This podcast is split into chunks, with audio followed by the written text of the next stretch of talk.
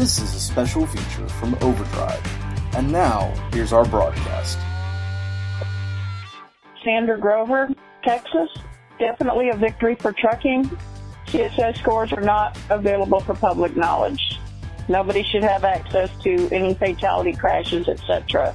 It doesn't reflect a pattern of behavior, it reflects a pattern of prejudice.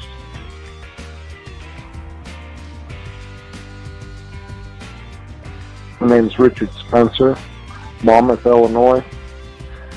I think it's time for major changes in the industry, but I'm not half convinced this is the way to do it. I work hard for my decent rating. I don't want to be thrown into a barrel full of spoiled apples that don't care about their rating. Thank you. Have a good day. Yeah, this is Martin from Goshen, Indiana. I'm calling in regards to the comments for the CSA removal. Um, as a owner of my own truck and trailer, having my own authority, I would have to say that the CSA never really was an issue to me because I do follow the rules as closely as possible. So there was never really any issues. In the past six inspections I've gotten, I've gotten zero violations. So I had a great score. Uh, as far as it goes for being a win for the trucking industry, it's definitely not a win because that's just going to allow extra people who are unqualified to get into trucks. And we can both agree that that definitely is a loss for the industry. Thank you. Bye. This is Tim Trotter from Glendale, California. CSA scores should never be public property because the rules themselves have not been codified.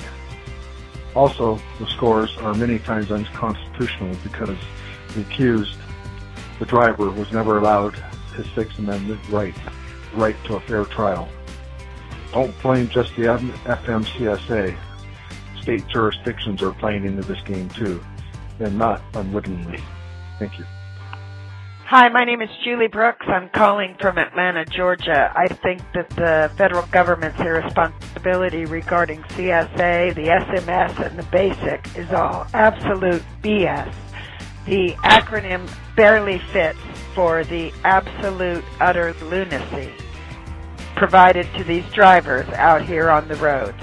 Warnings turn into 30 or 50 points this is ridiculous. The drivers can't even account for their own actions or contend with it, fight for it. It's their professional responsibility. However, there's no battling the government because the government is a broken wheel and out of control.